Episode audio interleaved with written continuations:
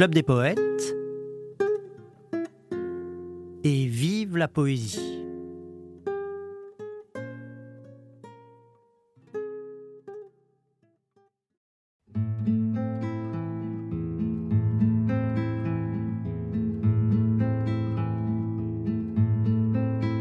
J'aime à vous voir en vos cadres ovales, portraits jaunis des belles du vieux temps, tenant en main des roses un peu pâles comme il convient à des fleurs de cent ans.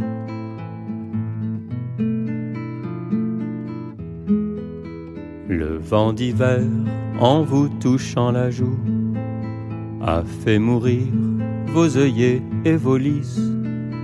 Vous n'avez plus que des mouches debout et sur les quais vous gisez tout salis.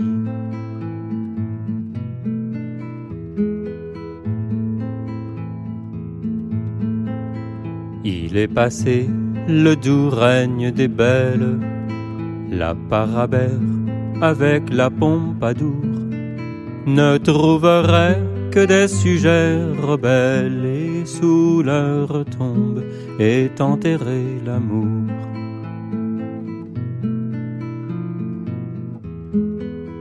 Vous cependant, vieux portraits qu'on oublie, vous respirez vos bouquets sans parfum et souriez avec mélancolie aux souvenirs de vos galants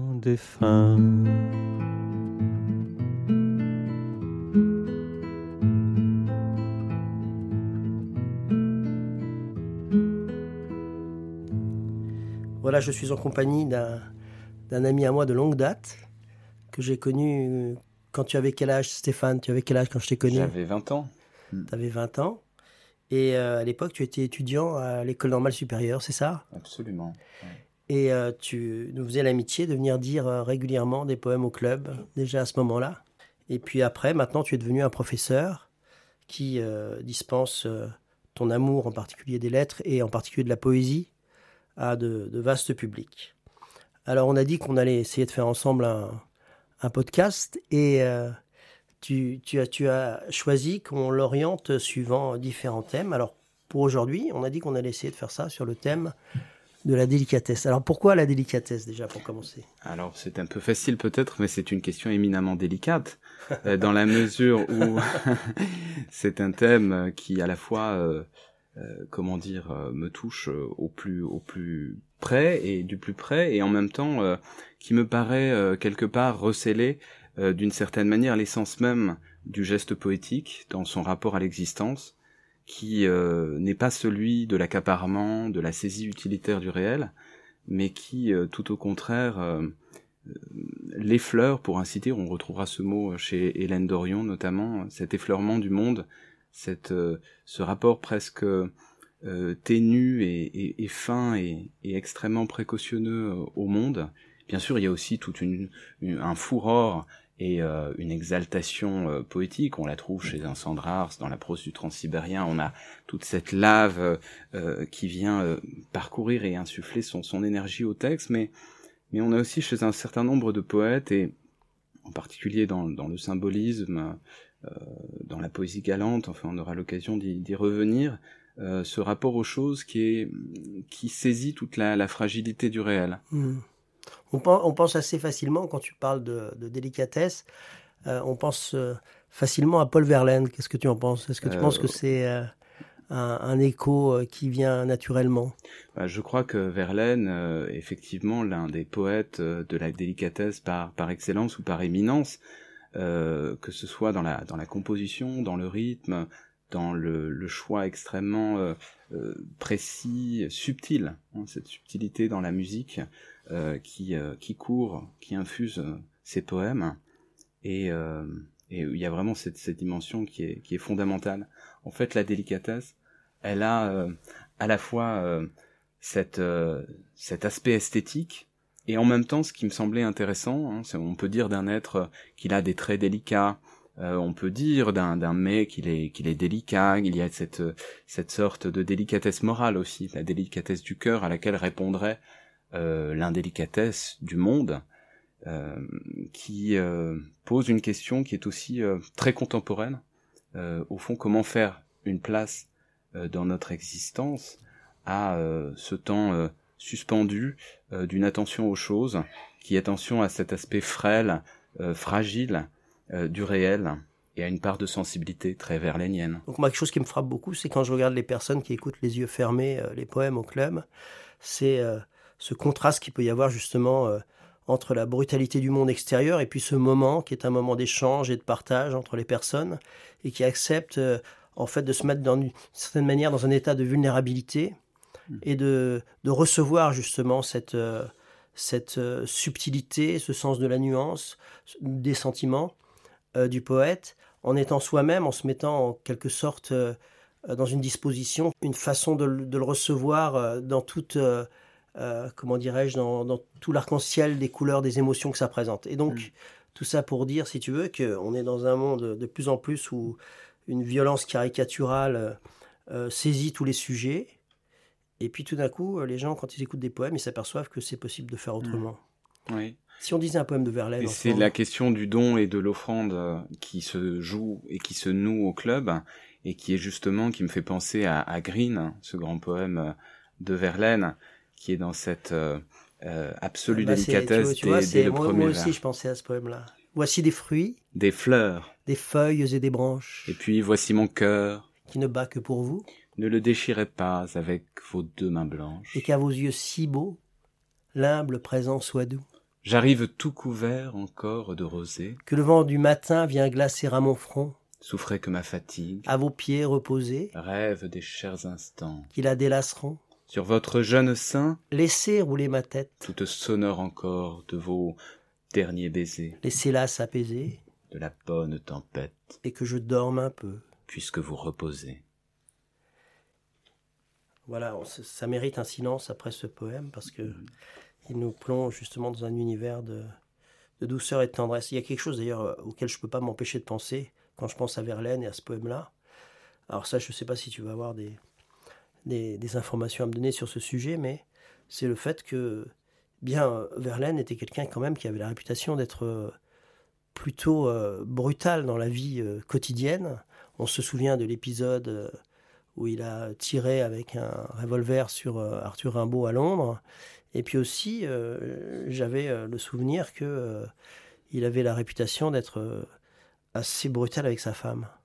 Mais c'est un pour la biographie de, Verlaine, je ne suis pas versé vraiment dans ces matières, euh, mais la contradiction qui anime euh, sa poésie euh, entre, il y a quand même euh, effectivement une énergie, mais qui quête un apaisement, par exemple dans Sagesse. si on prend dans, dans Romance sans parole, c'est vrai que c'est curieux cette, cette tension qui peut exister entre sa, sa vie qui est euh, marqué par euh, une âpreté et, une certaine euh, dureté qui était celle aussi de, de, de ce qu'il éprouvait et des difficultés auxquelles il faisait face. Et en même temps, je crois, la recherche de moments d'harmonie où les choses se nouent et la poésie devait constituer pour lui le, moment musical où, l'indécis au précis se joint et quelque part euh, comme je parlais d'instant suspendu, et il y a ce suspens qui est très présent dans, le déséquilibre toujours, mais qui, retrouve euh, au fond cette harmonie par le déséquilibre.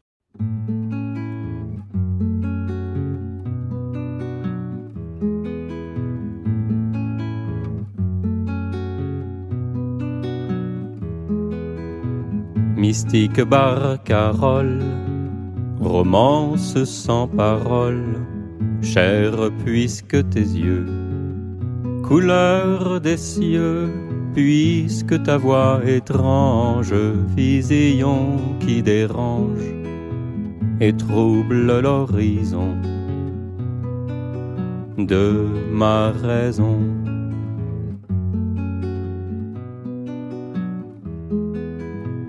Puisque l'arôme insigne de ta pâleur de cygne, et puisque la candeur de ton odeur.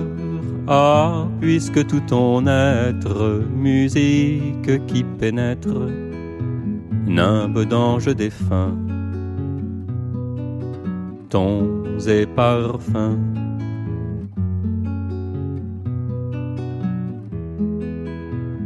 Assure cadence, en ses correspondances, induit mon cœur subtil.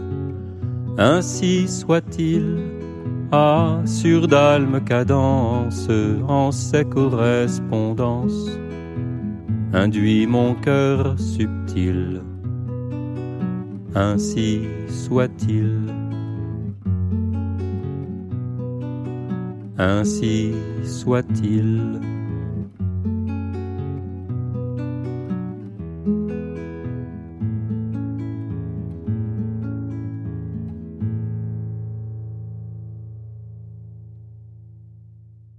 C'est quelque chose d'assez frappant de penser justement que souvent euh, les poètes ont eu des existences qui étaient euh, des existences brutales justement. Hmm. On pense aussi euh, à Rimbaud qui a eu une existence où il s'est euh, arraché à sa famille très jeune, où il s'est retrouvé euh, dans les milieux parisiens, où ensuite euh, il est parti finir sa vie comme commerçant en Afrique.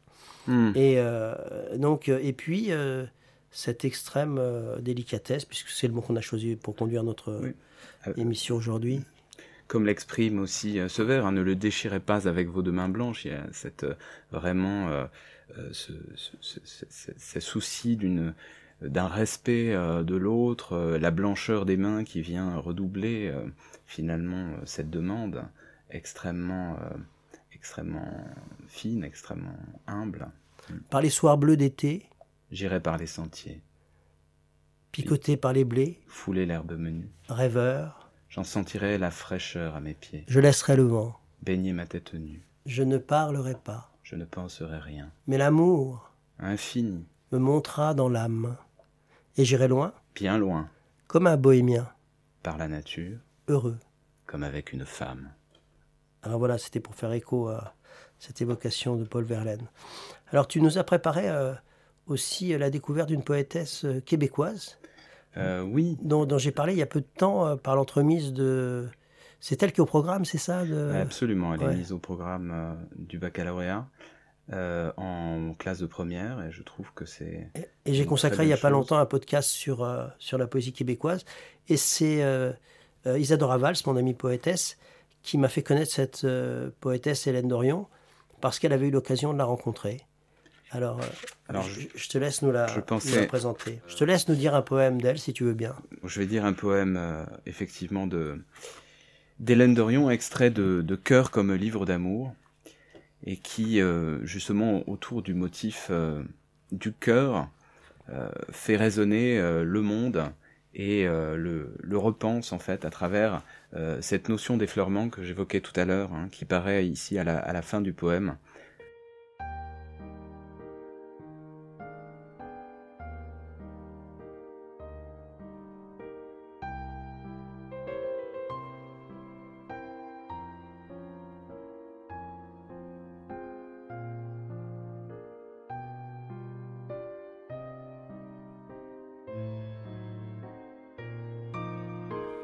Tout le jour, la neige alourdit l'étendue, affûte le silence. Lentement je délie le chemin de brouillard qui m'assaille. Je referme la fenêtre sur un ciel pareil à la terre, et ce monde d'absence se résorbe, s'apaise et s'éteint.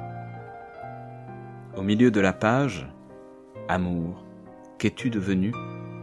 Le feuillage des mots emplit ta bouche et tu voudrais pénétrer l'âme des choses que jamais encore tu n'as effleurées.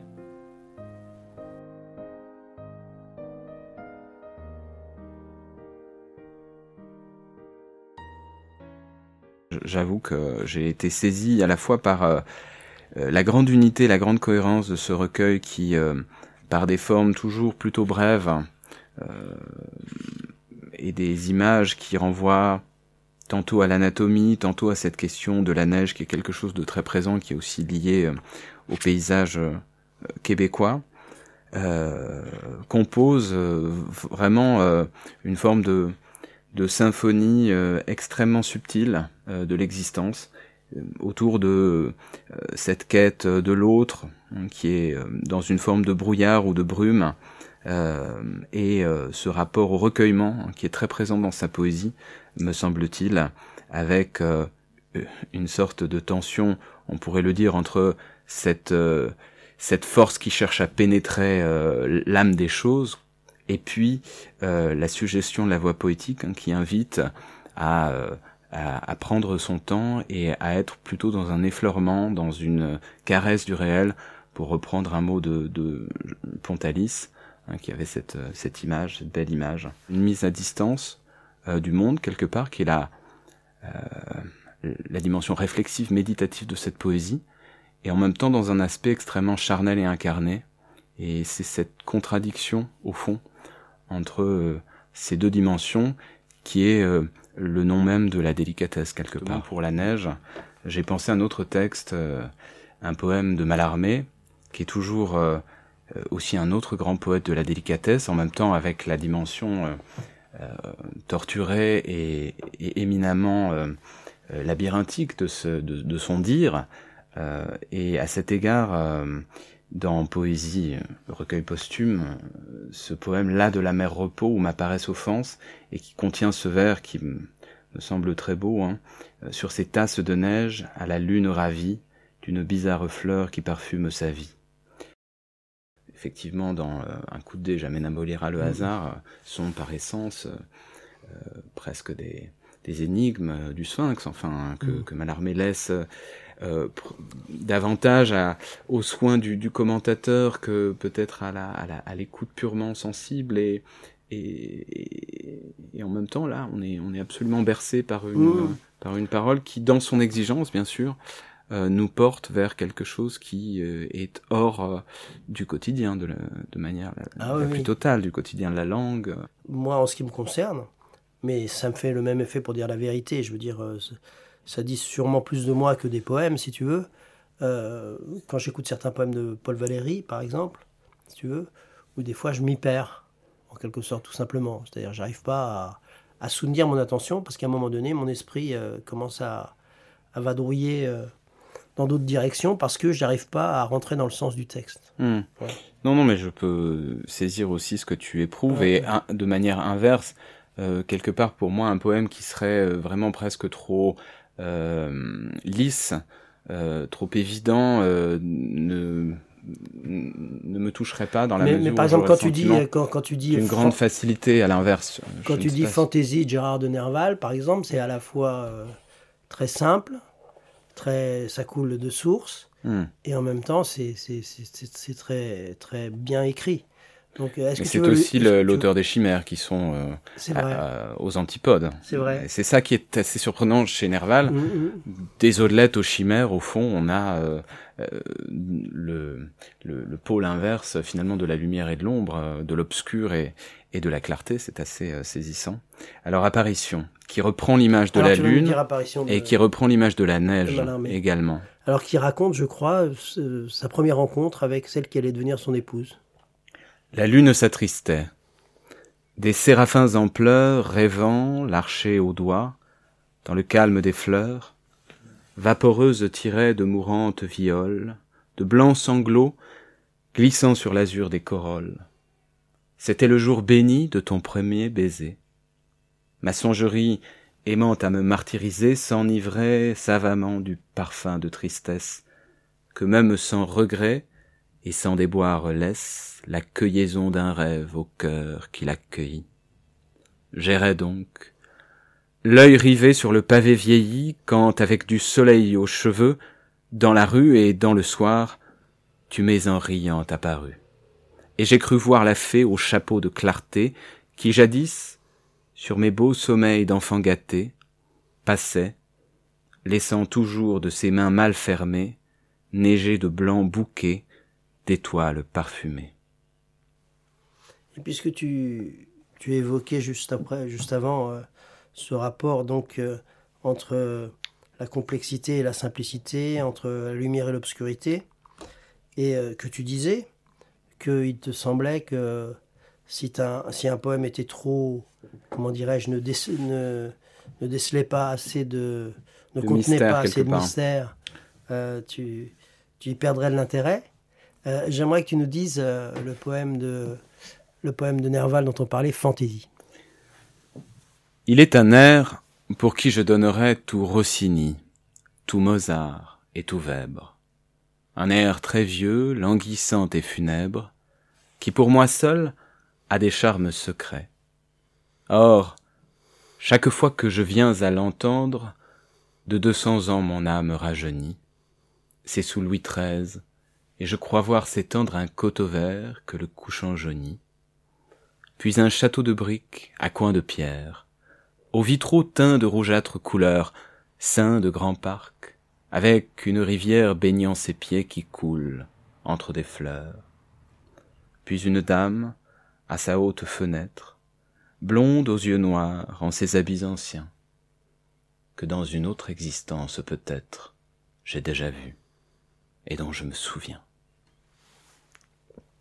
Alors ça c'était un poème euh, tout à fait euh, tout à fait compréhensible qui parle d'un moment de mélancolie dans, la lecture d'un paysage. Euh, peut-être tu pourrais nous faire découvrir donc ce deuxième aspect de la poésie de Nerval qui, qui reste comme une sorte d'énigme dans la poésie de Nerval et même dans la poésie française, je dirais. un poème extrait des Chimères et je serais curieux après, si tu veux, que tu nous dises un peu euh, ce qu'on peut comprendre. Oui, on peut questionner en tout cas.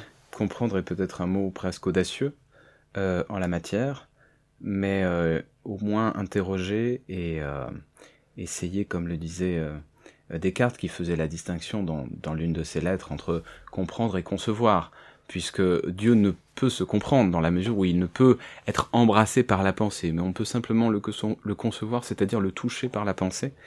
Et donc je serais plus dans, la conception ou dans le, le tact extrêmement euh, imparfait à cet égard. Euh, je pense à Artémis. La treizième revient. C'est encore la première, et c'est toujours la seule, ou c'est le seul moment car es-tu reine, ô toi, la première ou dernière? Es-tu roi, toi le seul ou le dernier amant? Aimé, qui vous aima du berceau dans la bière, celle que j'aimais seule, même encore tendrement, c'est la mort ou la morte. Ô délice, ô tourment, la rose qu'elle tient, c'est la rose trémière.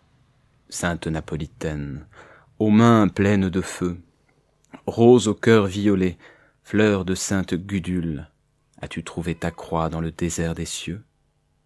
Rose blanche tombée, vous insultez nos dieux. Tombez, fantôme blanc de votre ciel qui brûle, la sainte de l'abîme est plus sainte à mes yeux. Et alors le poème le plus connu de cet ensemble? C'est El Desdichado. C'est El Desdichado qui veut dire euh, l'infortuné, c'est ça? Oui, absolument, oui. Celui, qui a perdu, qui a mauvaise fortune. Ouais. Tu souhaites que je le dise? On peut le dire à deux voix si tu veux. On peut le dire à deux voix.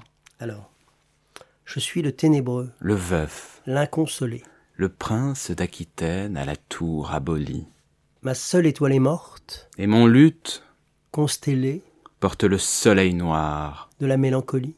Dans la nuit du tombeau. Toi qui m'as consolé. Rends-moi le posylipe et la mer d'Italie. La fleur qui plaisait tant à mon cœur désolé. Et la treille ou le pampre à la rose salie. Suis-je amour ou Phébus? Lusignan ou Biron? Mon front est rouge encore du, baiser, de, la, reine.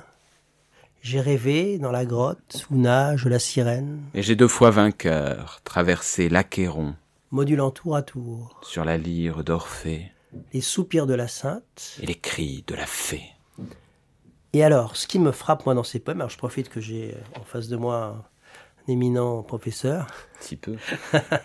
et euh, c'est, euh, c'est le fait déjà que l'ensemble des chimères donne le sentiment d'être un, tout construit. Donc c'est quelque chose qui, l'ensemble des poèmes qu'on appelle les chimères, c'est des poèmes qui, dans tous, si je me trompe pas, évoquent des divinités grecques, c'est ça? Euh, pas, pas, uniquement grec, justement La, la, spécificité de, cet imaginaire nervalien, c'est d'être syncrétique par essence et de mêler des influences mythiques et de les presque de les fondre ensemble, à la fois égyptienne, grecque et chrétienne. au fond, euh, c'est cette, euh, ce métissage hein, qui crée euh, cette composition presque mosaïque, voire kaléidéoscopique, qu'on peut trouver dans les chimères. Mm.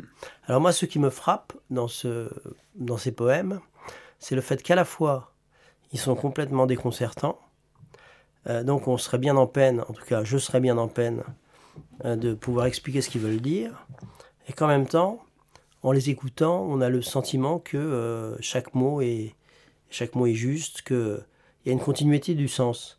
Alors c'est quelque chose pour moi qui est très lié avec l'essence même de la poésie, puisque par exemple si j'écoute les poèmes du poète à New York de, euh, de Lorca, ou certains poèmes de René Char, euh, eh bien j'ai ce sentiment-là comme ça, que ce sont des choses qui sont à la fois tout à fait mystérieuses, mais qui, enfin dont la, dont la vérité euh, est indiscutable. C'est-à-dire que mm. ça paraît pas du tout euh, quelque chose de l'ordre de la gratuité. Il y a quelque chose qui est tout à fait... Euh, oui, en fait, je, pense que ce que tu dis nous ramène aussi vers le thème qui était notre ligne et qui est celle de la délicatesse, puisque c'est la question de la justesse du mot et de la justesse du vers. Et on, dit, tiens, ça sonne juste. c'est vrai. C'est le je ne sais quoi, le Neskio Quiz. On, on ne sait pas ce que c'est exactement. Il y a quelque chose qui est profondément juste et qui tient de, au fond de la magie et qui est très euh, lisible hein, dans ce texte, mais en dépit euh, et peut-être même grâce à son obscurité. Euh, par exemple, si l'on prend ce vers, hein, suis-je amour ou Phébus, Lusignan ou Biron, on a une sorte de, de, crise identitaire avec ce morcellement du moi qui se constelle en des figures qu'on peut imaginer, qui renvoient tantôt à euh, la mythologie euh, gréco-romaine, euh, tantôt au fond au domaine médiéval et qui fascinait aussi Nerval. Et donc cette composition et cet entre-là et cette façon qu'ont les images de s'entrechoquer et de se répondre, les mots s'allument de reflets réciproques, hein, disait Mallarmé, c'est cette dimension de suggestion qui euh, qu'on peut voir aussi dans un rêve. Enfin, tout nous semble absolument euh, réel, et pourtant c'est la magie même euh, du poème quelque part qui opère dans cette nuit du tombeau. Hein. Nous sommes plongés dans cette nuit, mais, mais plus nous sommes plongés dans cette obscurité, selon le, mot de, Saint Jean de Perse, hein, c'est justement l'obscurité même que le poète est amené à, explorer, qui, qui le comment dire, qui le conduit à, à charger de euh, son, encre, euh, non pas d'éternité, mais d'obscurité, les deux se rejoignent quelque part. Mm.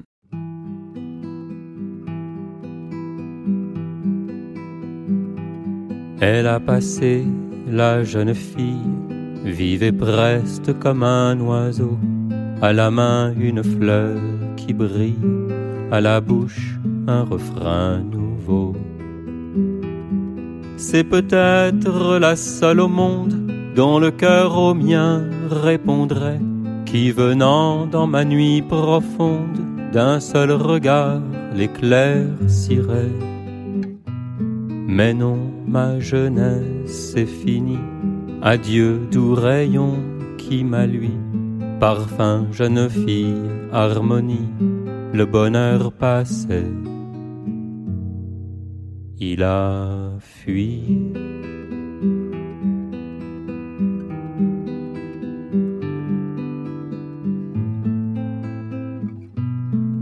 C'était Et vive la poésie, l'émission hebdomadaire du Club des poètes. Et pour terminer, quelques mots du fondateur Jean-Pierre Renet.